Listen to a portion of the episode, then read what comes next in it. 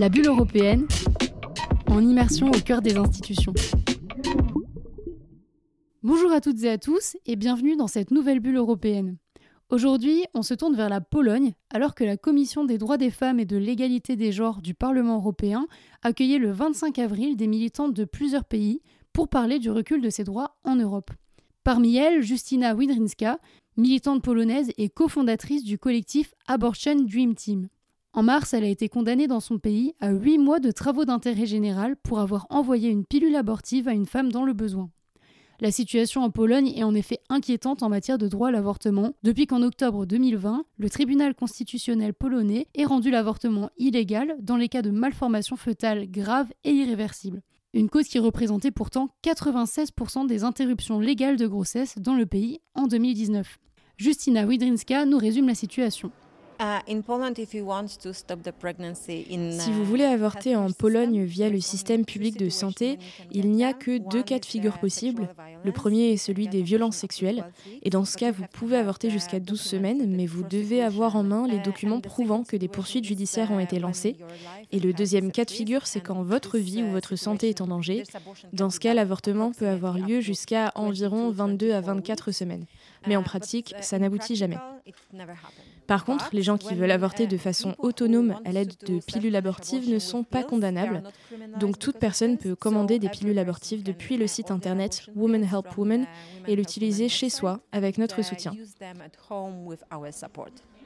Dans son bouleversant témoignage à destination des eurodéputés, la militante a donc appelé l'Union européenne à agir. Elle nous résume.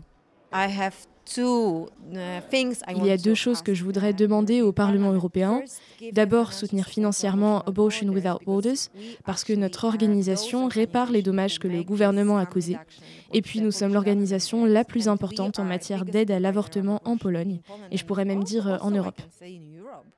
Il faut aussi mettre la pression au gouvernement polonais pour qu'il arrête de criminaliser les personnes qui aident à avorter, je ne suis pas la seule à avoir été euh, condamnée pour avoir aidé un avortement.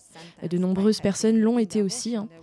Euh, je parle des mères qui aident leurs filles, des amis qui aident des amis, des femmes qui sont aidées par leurs partenaires aussi. La criminalisation des personnes qui aident à avorter doit cesser.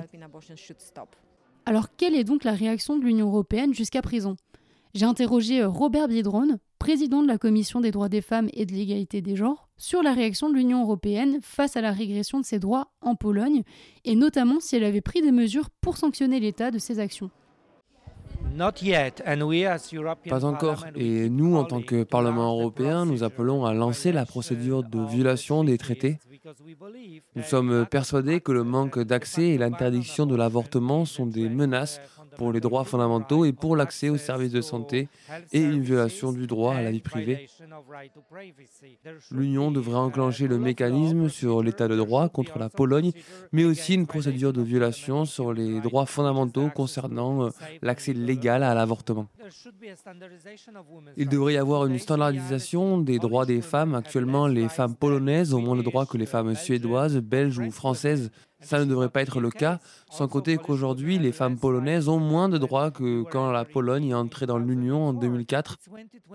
On est en 2023, dans l'Union européenne, on standardise, on unifie, on a une charte commune, on a une orientation commune, on a des plaques d'immatriculation communes, mais on n'a pas de droit des femmes communs. C'est ridicule. Nous devons changer cela et avoir un seul et même standard concernant le droit des femmes dans les États membres. En attendant, l'action des militants et militantes reste indispensable pour permettre aux femmes polonaises d'accéder tant bien que mal à leurs droits. Malgré sa condamnation, Justina Wydzinska ne compte pas non plus cesser ses actions.